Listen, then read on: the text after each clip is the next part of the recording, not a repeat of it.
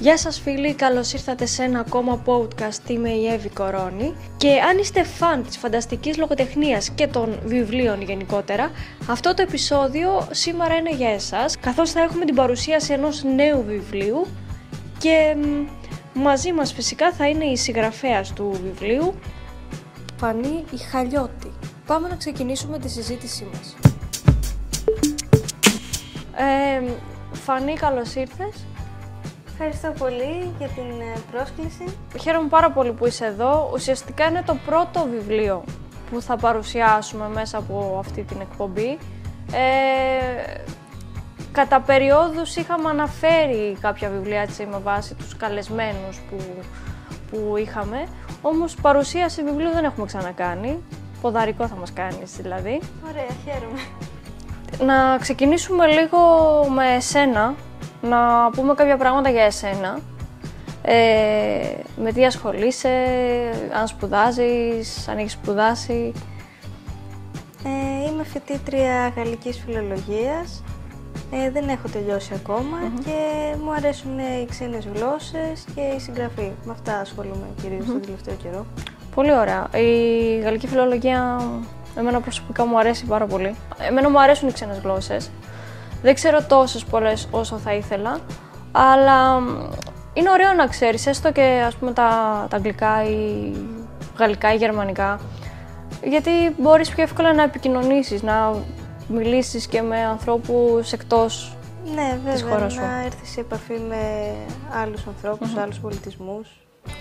Ε, να ξεκινήσουμε να περιγράφουμε λίγο, να λέμε κάποια, κάποια πράγματα για το βιβλίο σου. Ναι, ναι. Ε, πώς σου ήρθε η ιδέα στο να ασχοληθείς με το να γράψεις ένα βιβλίο; Ε, από μικρή ήξερα ότι είχα πολύ φαντασία, αλλά ξεκίνησα επισήμως να γράφω δικές μου ιστορίες όταν πήγαινα Δευτέρα Ε, βέβαια δεν ήταν όλα σε τόσο καλό επίπεδο, δηλαδή υπάρχουν ε, τρεις προηγούμενες ιστορίες πριν την νόσο, οι οποίες δεν εκδόθηκαν και δεν σκοπεύω να κάνω κάτι. Ε, δηλαδή, το συγκεκριμένο ήταν αυτό στο οποίο πίστεψα ότι είναι σε καλό επίπεδο για να εκδοθεί. Ε, επίσης, πριν εκδοθεί το βιβλίο, είχε δημοσιευτεί και ένα διήγημά μου σε μια συλλογή ε, στο έπος της φαντασίας «Οι 35 χρησμοί του πεπρωμένου», ε, ήταν διαγωνισμός και είχα στείλει και μπήκε στην αθολογία. Α, ωραίο. Το οποίο ναι. διήγημα μετά ναι. μου άρεσε Ε, το είχα στείλει επειδή αρχικά το είχα γράψει μόνη μου και μου άρεσε τόσο που λέω κάπου πρέπει να το στείλω να το δει κάποιος και το έστειλα εκεί ε, με λίγες παραλλαγές για να ταιριάζει στο θέμα του, της ανθολογίας, του διαγωνισμού. Ε, και... Αλλά η αλήθεια είναι ότι μετά εξέλιξα την ιδέα και είναι και αυτό ένα από τα πολλά project που συνεχίζω. Ε, να πούμε λίγο κάποια χαρακτηριστικά για το βιβλίο σου. Ναι. Ε, ε, να πούμε ότι λέγεται νόσος. Ναι. Ωραία. Το οποίο είναι, δεν έχει να κάνει με κάποια είναι μεταφορικό, το λέει κάποια στιγμή μέσα στο βιβλίο. Στην αρχή ο τίτλος ήταν «Ενφερμεδάδ», ήταν στα ισπανικά, mm. ακριβώς το ίδιο νόσος. Ναι. Ε, αν και προφανώς ε, θα ήταν δύσκολο να... Να το θυμηθεί κάποιος. Ναι. Ναι. Και το μετά σκέφτηκες στο ελληνικό, την εκδοχή, την ελληνική, το νόσος; Είχα σκεφτεί πολλές, ε, πολλούς τίτλους, ε, αλλά δεν άρεσαν στον εκδότη και ο ίδιος μου είπε απλώς να βάλω αυτό, νόσος. Νόσος. Είναι νεανικό, μπαίνει και στην κατηγορία Young Adult. Είναι φαντασίας, ε, καθαρά μυθοπλασίας δεν έχει γίνει κάτι τέτοιο στην πραγματικότητα. Είναι σε μια μικρή πόλη της Ισπανίας η οποια δεν υπάρχει στην πραγματικότητα, είναι δικής μου ε, δημιουργίας. Έχει όνομα. Ναι. Πώς τη λένε; Ελδόρα. Α, ωραίο όνομα. Ναι, το είχα βρει στα ισπανικά γυναικεία και μου άρεσε για όνομα πόλης. Ναι, για να μην το δώσω όλο και... Ε, όχι, δεν το δώσω όλο. Ε, ας πούμε γίνονται διάφορα, υπάρχουν μαγικά ανεξήγητα φαινόμενα. Ε, αυτή η πόλη δεν φαίνεται στους χάρτες. Είναι κατά κάποιο τρόπο κρυμμένη. Και τέλος πάντων ε, οι χαρακτήρες ε, επειδή είναι νέοι και τελειώνουν το σχολείο και έχουν διάφορα όνειρα, μπορεί να φύγουν από αυτή την πόλη κάποια στιγμή, γι' αυτο Ε, και από ποιες εκδόσεις είναι; Από τις εκδόσεις Λυκόφος. Ε, είναι καινούριο καινούριο, δηλαδή βγήκε πριν λίγους μήνες; Ναι, βγήκε τον Οκτώβρη. Ε, είχε γίνει μία παρουσίαση τον νοεμβριο παρουσίαση του βιβλίου. Πώς ένιωσες, σαν, ξέρεις, ρωτάω γιατί είναι πολύ ωραία αίσθηση το να βγάζεις ένα βιβλίο δικό σου, μια σκέψη δικιά σου ή μια ιστορία δικιά σου, να την έχεις ολοκληρωμένη σε ένα βιβλίο. Το ξέρω και από προσωπική πείρα. Είναι ωραίο, αλλά όταν αυτό μετά μπαίνεις στη διαδικασία να το παρουσιάσεις κιόλας σε κόσμο, θέλω να μου πεις λίγο πώς ένιωσες, ας πούμε, πώς, η αλήθεια ήταν ότι είχα αγχωθεί λίγο γιατί δεν μου αρέσει πολύ να εκτιθεμαι Αλλά ευτυχώς ήταν πολύ ευχάριστα γιατί ε, για μία μέρα ασχολήθηκαν όλοι με το βιβλίο, με μένα. Και εντάξει, ήταν, όσοι ήρθαν ήταν περισσότεροι γνωστοί μου, οπότε ένιωθα άνετα ότι μιλάω σε ένα κοινό που ναι. με ξέρει. Πιο οικείο. Ναι. Κοίτα, οι περισσότεροι συγγραφείς, ε, άνθρωποι οι οποίοι είναι καθαρά μόνο στο κομμάτι γράφω, ε, δεν είναι τόσο εξοικειωμένοι στο να έχω την έκθεση, ναι. να εκτίθεμαι. Δηλαδή είχε τύχει να πάω σε παρουσίαση εγώ βιβλίου και η συγγραφέας απλά να κάθεται σε μια γωνία και να μην θέλει καν να μιλήσει, να, να λέει τώρα αφού μιλάνε όλοι αυτοί οι άνθρωποι για μένα, τώρα εγώ τι να πω. Ε, ναι, αλλά αυτό είναι λίγο άσχημο, δηλαδή δεν πρέπει τόσο πολύ να συμπλοκάρει το άγχος, θεωρώ, γιατί ουσιαστικά είναι το βιβλίο σου, πρέπει να το υποστηρίξεις εσύ, πρέπει να, να πεις τη σκέψη σου, κάτι που οι άλλοι δεν το ξέρουν, γιατί είναι κάτι προσωπικό για σένα. Μα σίγουρα, ναι, γιατί διαβάζοντας ο αναγνώστης καταλαβαίνει κάποια πράγματα, αλλά σίγουρα θέλει να μάθει και από την πηγή ναι. Πώς ξεκίνησε αυτό και δημιουργήθηκε; Ναι, γιατί βλέπεις ένα τελειωμένο προϊόν, δεν ξέρεις γιατί και πώς ναι. φτιάχτηκε. Πώς ξεκίνησε η ιδέα για το συγκεκριμένο βιβλίο; Είχα ξεκινήσει με την ιδέα ότι στο βιβλίο βλέπουν οι χαρακτήρες ένα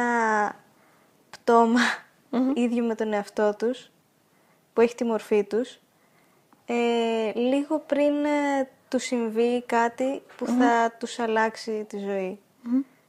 Ε, κάποιο σημαντικό γεγονός, το οποίο μπορεί να είναι είτε καλό είτε κακό, δεν σημαίνει ότι είναι απαραίτητα κακό.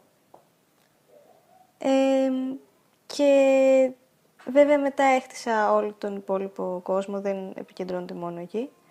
Αλλά ναι, η πρώτη μου σκέψη νομίζω ήταν ότι όταν βλέπουμε παλιά βίντεο ή φωτογραφιες και δικά μας και άλλων ανθρώπων, ουσιαστικά βλέπουμε μία εκδοχή μας που έχει πεθάνει κατά κάποιο τρόπο, γιατί υπάρχει και το βλέπεις, αλλά δεν είναι πραγματικότητα.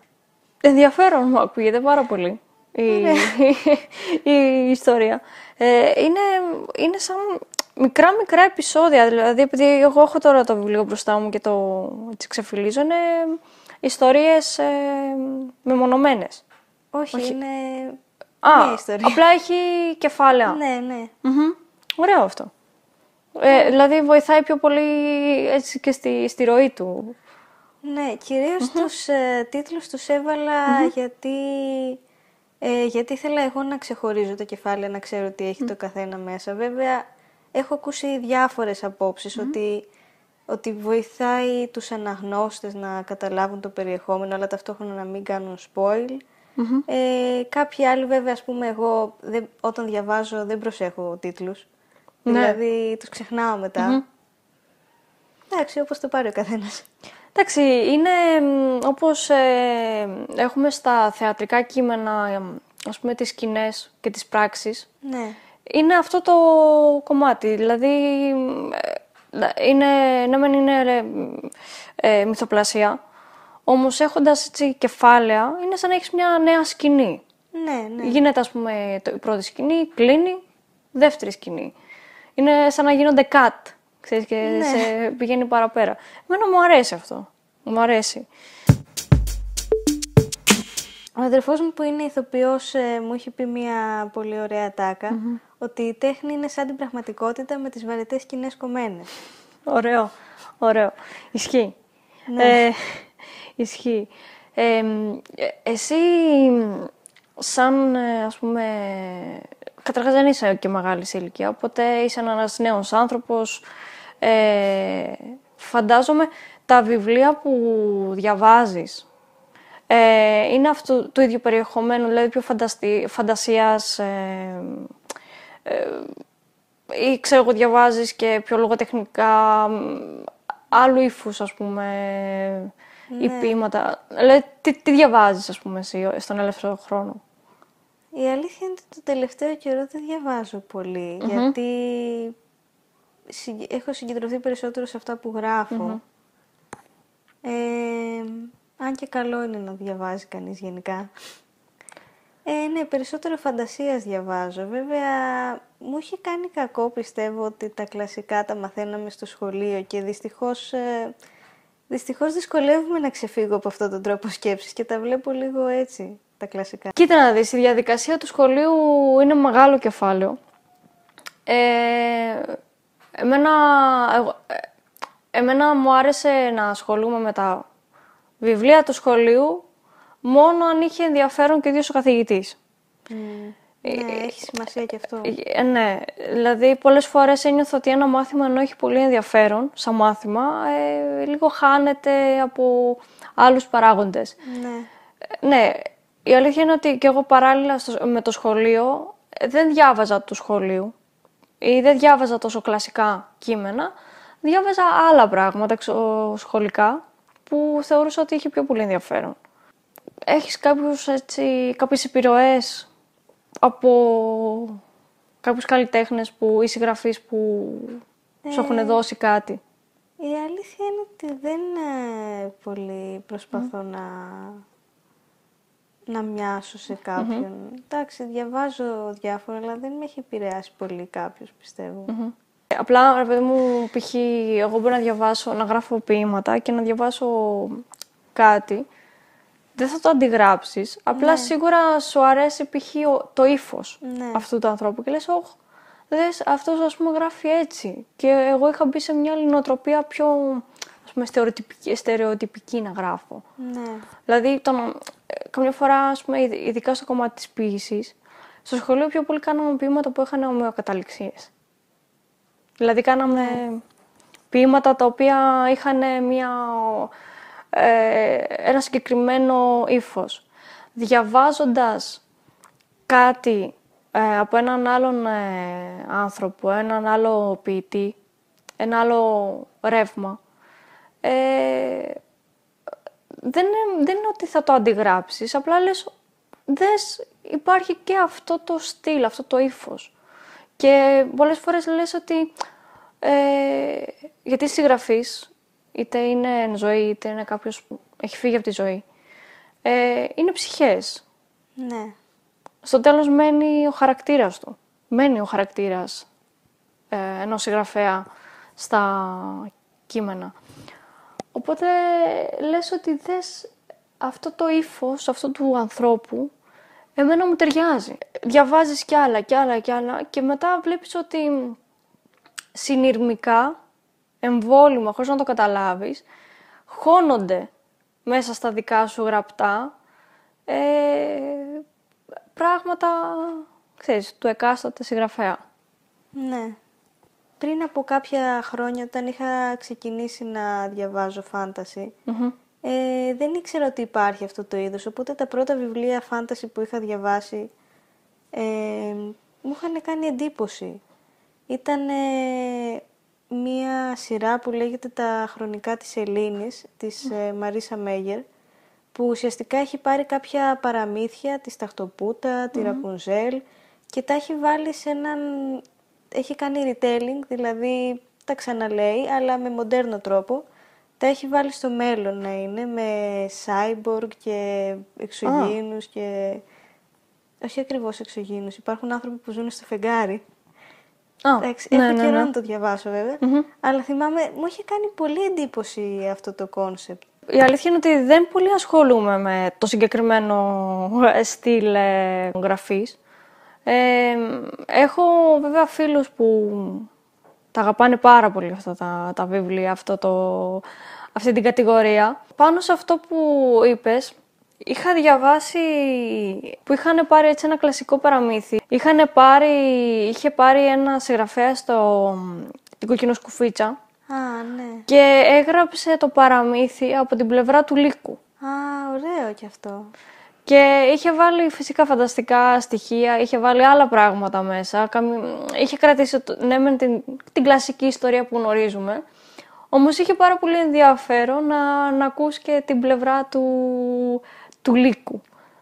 Δεν ξέρω Ε, αν για το έχεις πώς έγινε το διαβάσει, γεγονός. Δεν θυμάμαι ακριβώς τον τίτλο, αλλά είναι ένα κόμικ που είναι ο κακός λύκος, αλλά στην πραγματικότητα είναι ο πατέρας ενός κοριτσιού που έχει πάρει διαζύγιο με τη μητέρα της και η μητέρα ε, προσπαθεί να τον απομακρύνει από την κόρη. Α,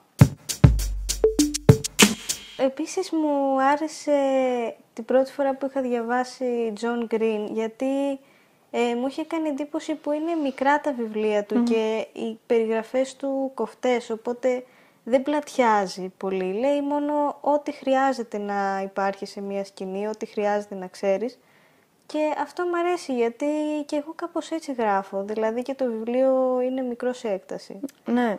Όχι, αυτό το λέγαμε και πριν ξεκινήσουμε. Δηλαδή, εμένα η αλήθεια είναι ότι με κουράζουν τα πολύ μεγάλα βιβλία. Το τελευταίο βιβλίο που είναι φάνταση, τώρα που το λες, ε, είναι ο κώδικας στα Da Vinci. Δεν ξέρω αν έχεις διαβάσει, ας πούμε, το βιβλίο. Ε, το συγκεκριμένο όχι, η αλήθεια είναι. Ε, Είναι μεγάλο, είναι 700 σελίδες. Ε, δεν το περίμενα, αλλά ε, έχει τόσο γρήγορη ροή λόγου και γεγονότων και έχει πάρα πολύ έντονη εικόνα το βιβλίο που ουσιαστικά μου έφυγε μέσα σε πολύ λίγες μέρες. Και αυτό νομίζω ήταν το τελευταίο φάνταση που έχω διαβάσει. Εσύ είσαι ένας νέος συγγραφέας. Δεν έχεις ξαναμπεί στη διαδικασία να εκδώσεις ένα βιβλίο.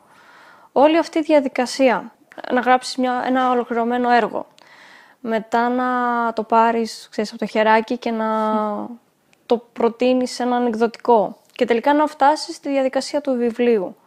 Όλο αυτό πώς το είδες εσύ, πώς το βίωσες; Η αλήθεια είναι ότι το πιο έντονο κομμάτι πιστεύω ήταν αυτό των διορθώσεων, γιατί ήταν κάτι που δεν είχα ξανακάνει.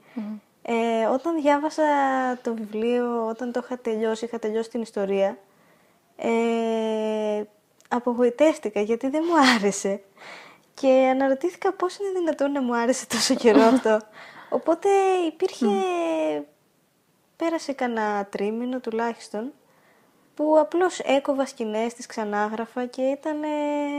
Αυτό δηλαδή μου έκανε περισσότερο εντύπωση και μετά βγήκε ένα καλό αποτέλεσμα, ήμουν ικανοποιημένη, οπότε το έστειλα σε, σε κάποιους εκδοτικούς.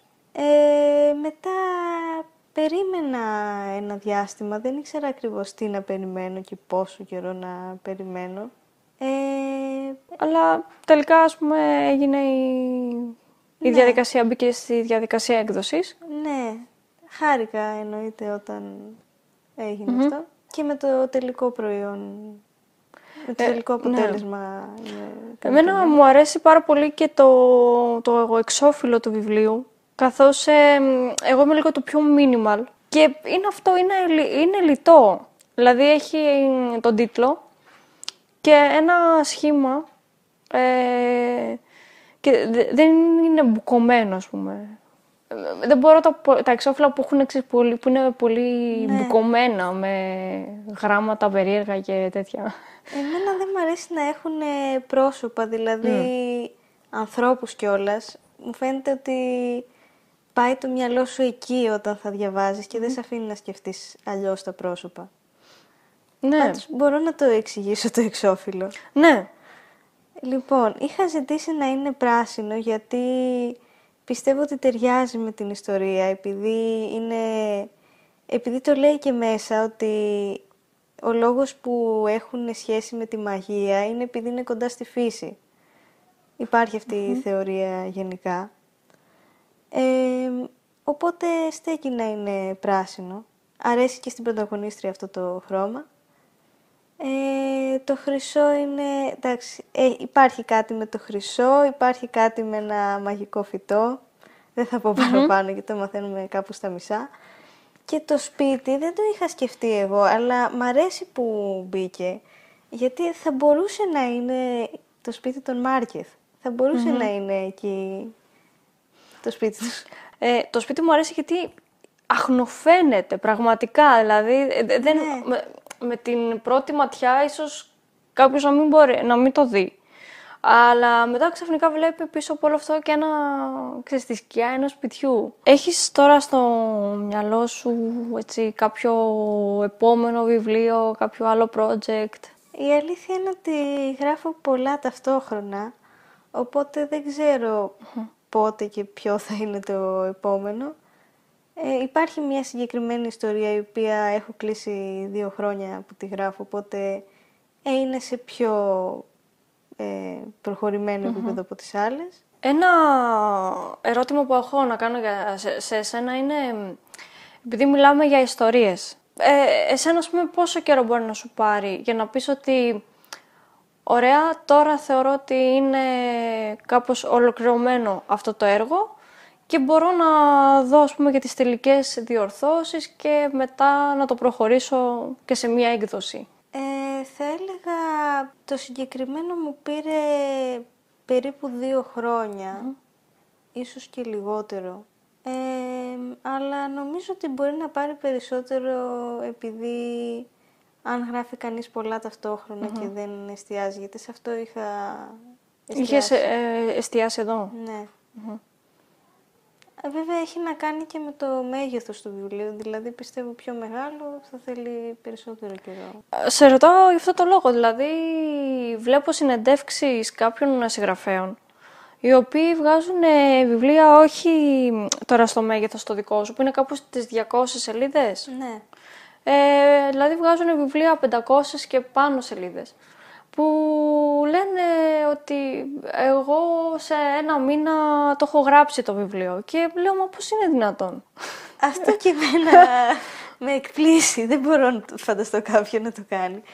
Ε, βέβαια, ο καθένας έχει άλλη διαδικασία. Ίσως εννοούν ότι, ότι έχουν ετοιμάσει την περίληψη και ξέρουν τι θα γίνει περίπου στο κάθε κεφάλαιο, γιατί τώρα 700 σελίδες λίγο δύσκολο. Φαντάσου ότι πριν δύο χρόνια είχαμε μία εργασία στο Εθνικό Θέατρο, στο εργαστήρι συγγραφής. Ναι. Και είχαμε το πολύ πέντε μέρες που έπρεπε να γράψουμε ένα μικρό μονόπρακτο. Ε, ήταν άσκηση αυτό. Ε, Μας, ε, το θέμα ήταν ένας πίνακας. Μας έδωσαν ένα πίνακα και από τον πίνακα έπρεπε να βγάλουμε εμείς μία, ένα θεατρικό, μονόπρακτο. Διαλογικό όμως, όχι μονόλογο. Για να μπορέσω εγώ μέσα σε αυτό το πενταήμερο να έχω όσο γίνεται πιο ολοκληρωμένο ένα έργο, ε, νομίζω τρεις μέρες σχεδόν δεν κοιμήθηκα.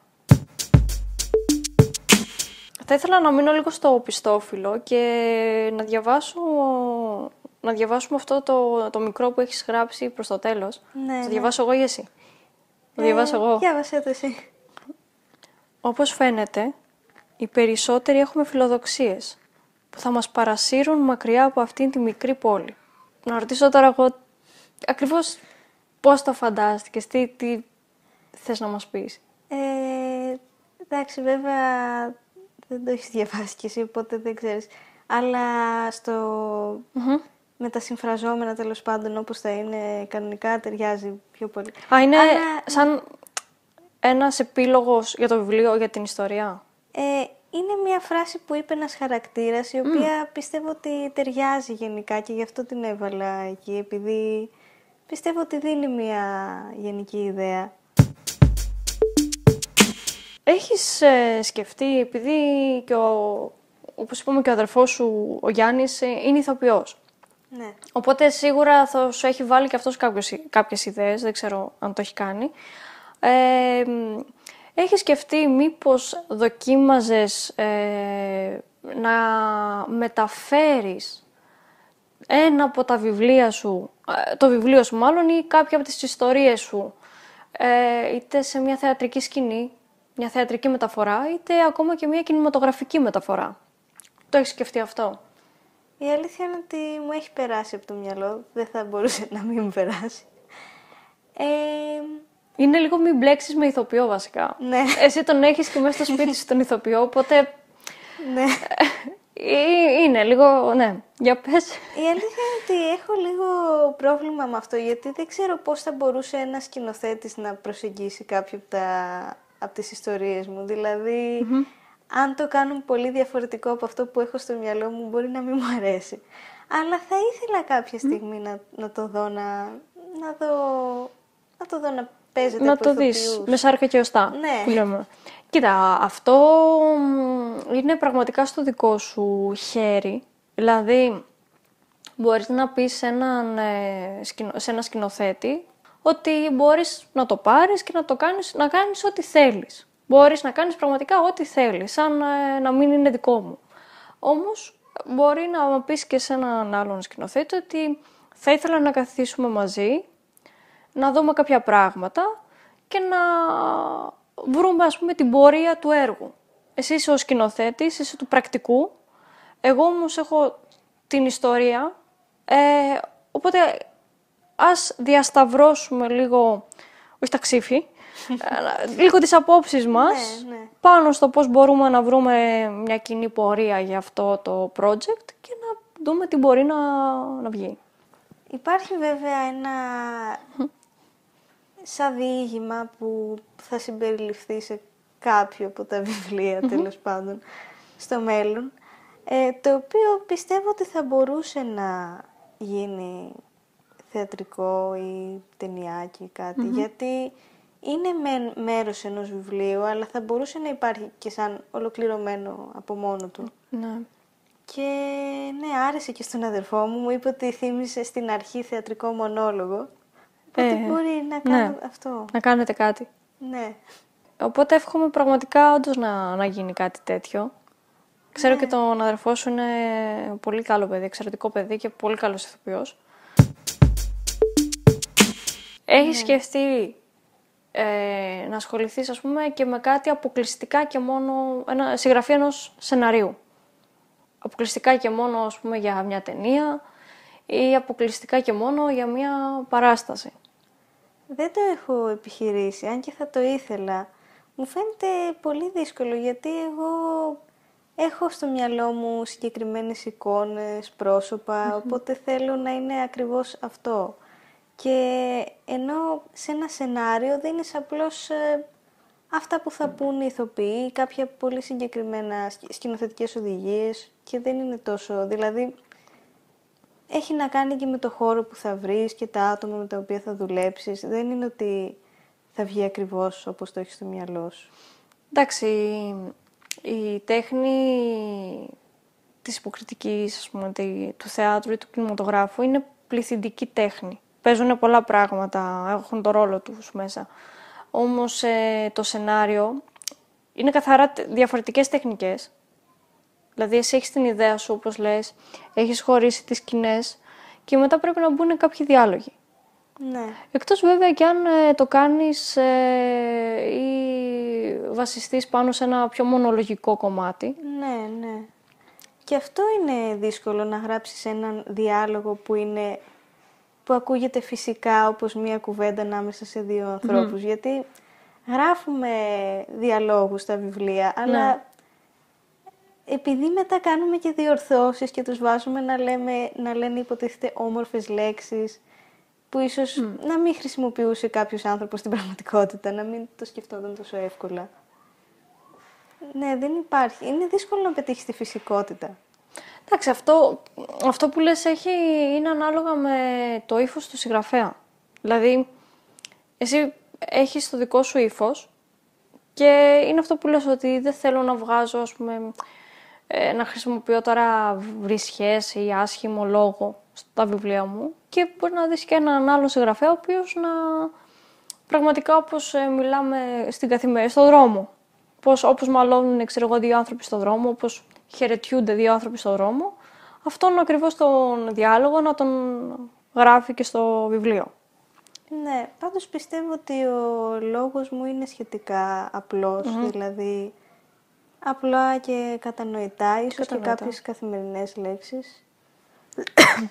Θεωρώ ότι αυτό, αυτό είναι, είναι και πιο ωραίο, δηλαδή σε ένα βιβλίο, ειδικά με το ύφος το δικό σου, που είναι αρκετά νεανικό βιβλίο. Και έτσι πως μου, δεν το έχω διαβάσει ακόμα, σε ευχαριστώ που μου το έφερες, θα το διαβάσω. Ε, αλλά έτσι όπως μου είπες στην ιστορία, είναι αρκετά νεανικό, ζωντανό, έξυπνο, ε, σε ταξιδεύει, σε βάζει αμέσως ε, στη διαδικασία. Ωραία, κλείσε τώρα την πραγματικότητά σου, πάτα το κουμπί, κλείσε λίγο την πραγματικότητά σου και πάμε κάπου αλλού.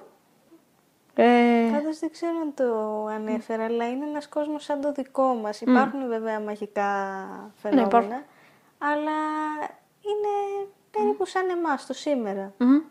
Δεν είναι κάτι τελείως ε, περίεργο με Α. νεράιδες και εξωτικά. Όχι, όχι, όχι. Απλά έχει και ένα άλλο ύφος πιο μυστηριακό. Ναι, υπάρχει ένα πέπλο μυστηρίου. Δεν έχει δηλαδή μέσα δράκους και τέτοια πράγματα, ε. Όχι. Δεν πάμε τόσο μακριά. Ε, όχι, αναφέρω τώρα για δράκους και αυτά γιατί εγώ σου λέω δεν έχω τόσο μεγάλη σχέση με αυτά τα ναι. ε, πιο φάνταση βιβλία ή ακόμα και σειρές. Και εμένα μου αρέσει λίγο να έχω αυτή την αθότητα, την παιδική και βλέπαμε προχθές κάτι με κάτι φίλους, έτσι λίγο πιο φάνταση και λέω, ε, να, εντάξει, λέω για να δείχνουν σε όλα αυτά δράκους, τα βιβλία ή σε όλα αυτές τις σειρές να δείχνουν δράκους, λογικά υπάρχουν δράκοι. Και όλοι μου λένε, Εύη μου, δεν υπάρχουν δράκοι. Λέω, μα για να τα δείχνουν όλοι, Πώς δηλαδή, κάποιος ξύπνησε μια μέρα και λέει Αχ, θα κάνω μια. θα, θα επινοήσω ένα πράγμα φτερωτό που πετάει και βγάζει φωτιά. Λέω κάπως, κάπου, κάποτε κάποιος είδε ένα δράκο. Έφτασε ρε παιδί μου μέχρι και στις μέρες μας ο δράκος. Και με κοροϊδεύουν πλέον οι περισσότεροι από την παρέα μου. Ζούμε σε μια τόσο, θεωρώ, μουχλιασμένη ρουτίνα. Δεν, δεν ξέρω αν υφίσταται σαν φράση αυτό, αλλά ζούμε σε μια πολύ μουχλιασμένη κοινωνία που ένα βιβλίο περιπέτειας, ωραίας περιπέτειας όμως, ε, φαντασίας, ωραίας φαντασίας, δηλαδή τώρα δεν μιλάω για πολύ περίεργα πράγματα, αλλά ένα, ένα βιβλίο, ένα παιχνίδι, μια ταινία που μπορείς να σε βγάλει για λίγο από την πραγματικότητά σου. Είναι ωραίο γιατί σε ξεκουράζει, ξεκουράζει λίγο το μυαλό σου.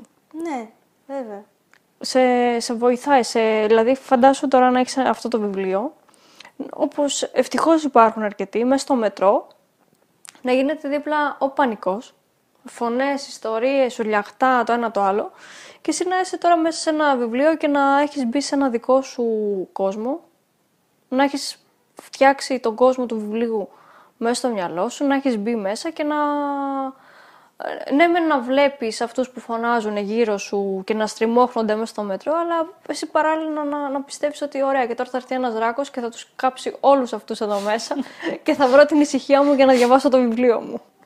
Εντάξει. είναι λίγο. ναι, γι' αυτό είναι η τέχνη. Είναι μια απόδραση από την πραγματικότητα. Αυτό. Αυτό. Ε, γράφοντας διάφορα βιβλία, όχι από το πρώτο, αλλά όταν άμα, άμα έχεις αρκετά ώστε να μπορείς να κρίνεις, καταλαβαίνεις, αρχίζεις και βλέπεις κάποια επαναλαμβανόμενα μοτίβα. Και εγώ, ας πούμε, έχω δει, έχω παρατηρήσει ότι μου αρέσει ένα συγκεκριμένος χαρακτήρας σε αυτό το βιβλίο, ε, που έτυχε, δεν το έκανε επίτηδες, αλλά έφτιαξε έναν παρόμοιο και σε μια άλλη ιστορία είναι ακριβώς η ίδια συνταγή. Παρόλο που δεν, ε, ε, δεν σκόπευα να το κάνω, έτυχε. Δηλαδή είναι ένας χαρακτήρας που αντιπαθεί στην αρχή, αλλά μετά βλέπεις ότι έχει ένα λυπηρό backstory και τον συμπαθεις είναι σημαντικός για την πλοκή και επίσης έχει σχέση με κάποιο άτομο το οποίο θα υπάρξει απώλεια και θα τον στεναχωρήσει. Και στις δύο ιστορίες το ίδιο ακριβώς. Εντάξει, αυτό δεν είναι κακό. Δηλαδή, δεν Ναι, είναι όχι. κάτι... Ε, και ίσως έχει και ε, ενδιαφέρον. Ε, θα σου πω τώρα ένα παράδειγμα. Ε, θεατρικά έργα. Ε, όταν ε, στη σχολή κάναμε δραματολογία και αναλύαμε και την παγκόσμια δραματολογία, κομμάτι-κομμάτι, ας πούμε στα τεστ του Tennessee Williams τα έργα, του Αμερικανού θεατρικού συγγραφέα, ε, όλα του τα θεατρικά, σχεδόν, ο ένας ο χαρακτήρας είναι εκείνος. Α, Όπου δεν σημαίνει, αυτό, ο- δεν σημαίνει ότι όλα τα έργα του, αλλά στα περισσότερα έργα του ένα χαρακτήρα της ιστορίας έχει τον Tennessee Williams μέσα. Αλλά αυτό δεν σημαίνει ότι θα είναι άντρας, δηλαδή μπορεί να βάλει το χαρακτήρα του και σε, κάποια, σε, σε ένα ρόλο γυναίκας.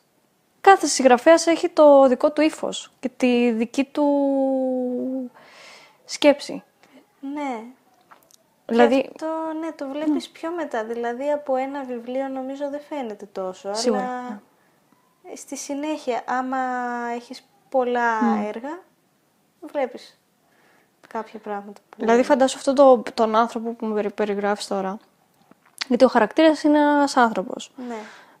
Να μεταφέρεται από ιστορία σε ιστορία, από βιβλίο σε ιστορία, ε, από βιβλίο σε βιβλίο, ε, ξέρεις, με κάποιες αλλαγές, είτε ως άντρας είτε ως γυναίκα. Ναι, ναι. Και δηλαδή, π.χ. λέω εγώ τώρα να έχεις βγάλει 5-6 βιβλία και ο αναγνώστης που σε ακολουθεί φυσικά, να, να ψάχνει να, να βρει ποιο, το, το χαρακτήρα αυτόν. Ε, μέχρι στιγμής έχει εμφανιστεί δύο φορές. Δεν ξέρω θα μπει παντού. Και Μάλλον θα τριτώσει το κακό. ναι, μου αρέσει πάντως. Δεν ξέρω. Έχει μια μελαγχολία κάπως... Κάτι. Και επειδή δεν μου αρέσει να διαβάζω προβλέψιμα έργα, ίσως γι' αυτό δηλαδή. Και εγώ στην αρχή τους αντιπαθούσα και τους δύο. Αλλά στη συνέχεια τους συμπάθησα. Αντιπαθούς τους χαρακτήρες σου. ναι. Αλήθεια, αυτό είναι πολύ ενδιαφέρον. Για πες.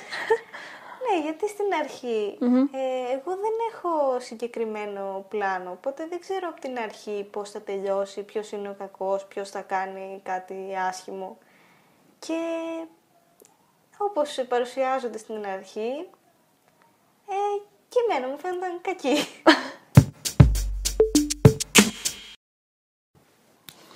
Ε, επίσης να πω ένα ευχαριστώ και στις εκδόσεις Λυκόφος ε, για την έκδοση του βιβλίου και θεωρώ ότι έχουν κάνει πολύ καλή δουλειά. Ε, τουλάχιστον ε, αισθητικά ε, το βιβλίο εμένα μου άρεσε πάρα πολύ. Ε, ωραία, εγώ Φανή θέλω να σε ευχαριστήσω για την ε, συζήτηση που είχαμε σήμερα. Ελπίζω να μην ένιωσες πολύ ξεσάβολα και να Όχι. πέρασεις καλά.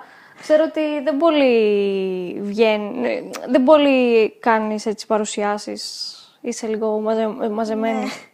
Καλό είναι αυτό. Ευχαριστώ και εγώ για τη φιλοξενία. Ήταν μια ευχάριστη συζήτηση. Ε, εύχομαι ό,τι καλύτερο στο βιβλίο. Ευχαριστώ. Καλοτάξιδο να είναι. Εύχομαι να έχουμε και συνέχεια